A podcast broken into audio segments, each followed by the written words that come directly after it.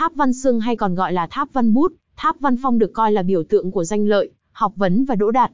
Tháp Văn Xương ban đầu là một tòa tháp thật, được xây dựng như một công trình kiến trúc biểu tượng ở các đình, đền, chùa. Ở Trung Quốc, Việt Nam đều có những tòa tháp Văn Xương được xây dựng kỳ công và phong phú. Người ta tin rằng, đặt tháp Văn Xương trong nhà để cầu thi cử đỗ đạt, người đi làm thì cầu thăng quan tiến chức, công danh sự nghiệp. Tháp Văn Xương rất phù hợp và hữu dụng cho những người làm việc liên quan tới trí tuệ, phải trải qua thi cử. Nếu đặt tháp Văn Xương đặt tại vị trí Văn Xương, trong nhà thì đứa trẻ đầu óc nhanh nhạy, tư duy nhanh chóng, học hành mau tiến bộ, thi cử đạt kết quả tốt.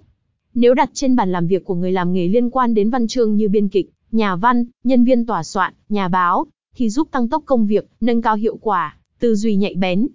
Tháp Văn Xương có rất nhiều loại, loại 7 tầng, 9 tầng và nhiều nhất là 13 tầng. Tháp càng nhiều tầng, càng lớn, càng tỉ mỉ thì tác dụng phong thủy càng cao nhưng tốt nhất là tháp Văn Xương, cao 13 tầng. Tuy nhiên, đối với nam giới thì tháp Văn Xương 9 tầng mới là vượng nhất, thích hợp nhất.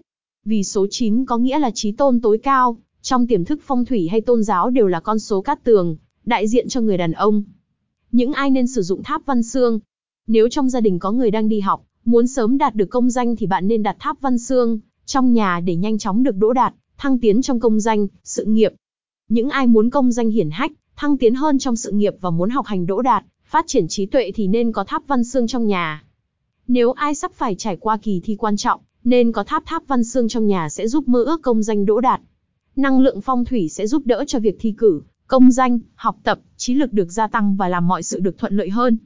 Những ai muốn công việc thuận lợi, làm ăn thuận buồn xuôi gió thì nên đặt tháp văn xương trong bàn làm việc hay phòng làm việc.